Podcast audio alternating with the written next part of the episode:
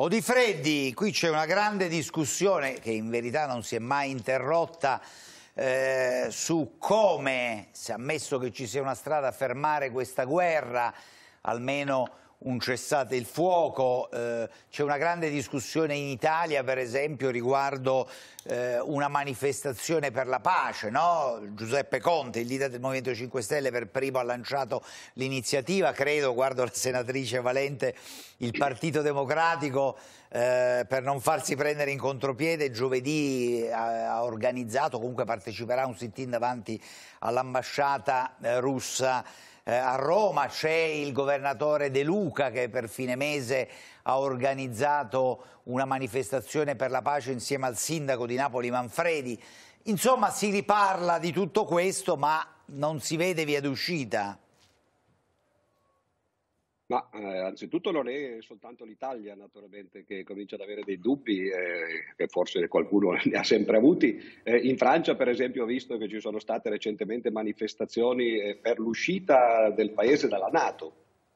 Anche perché quella mi sembra eh, un, eh, un, obiettivo più importante. È chiaro che se noi guardiamo soltanto al di là del nostro naso, eh, ci sembra che questa sia una guerra tra l'Ucraina e, e, i suoi alleati da una parte e la Russia dall'altra, ma quella è una guerra locale, una guerra di confine, non sarebbe stato molto diverso dalla guerra che Putin ha fatto in Cecenia se non ci fosse dietro qualcosa, eh, una posta molto più alta. E la posta molto più alta è ovviamente eh, il ruolo dell'Occidente in generale e degli Stati Uniti in particolare sullo, scapi- sullo scacchiere mondiale. Eh, ormai stiamo vedendo che c'è un riposizionamento di moltissime nazioni. A noi sembra, eh, ho letto qualche volta, per esempio ieri sulla stampa, l'altro ieri sulla stampa, noi dice noi siamo dalla parte giusta della storia. Vabbè, se uno lo vuol credere, eh, beato lui. Però il problema è che, per esempio, eh, dalla parte della Russia eh, ci sono la Cina e l'India, che già di per sé fanno quasi metà della popolazione mondiale. Eh, si è fatto l'altro giorno un accordo, per esempio, eh,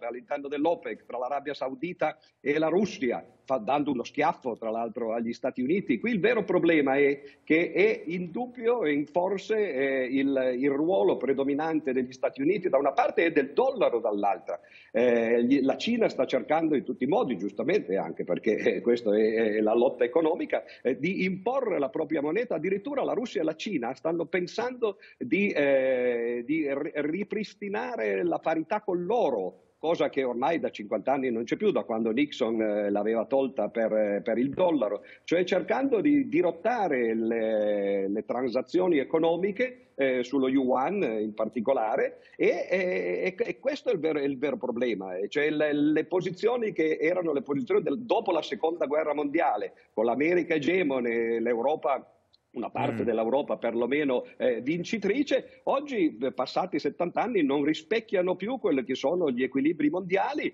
e, e, ed è questo il vero ruolo della guerra, il motivo per cui noi siamo entrati a gamba tesa, noi e gli americani ovviamente, eh, in Ucraina, è, è, perché questo è, è, il fronte su cui eh, si combatte questa battaglia che è molto più ampia secondo me.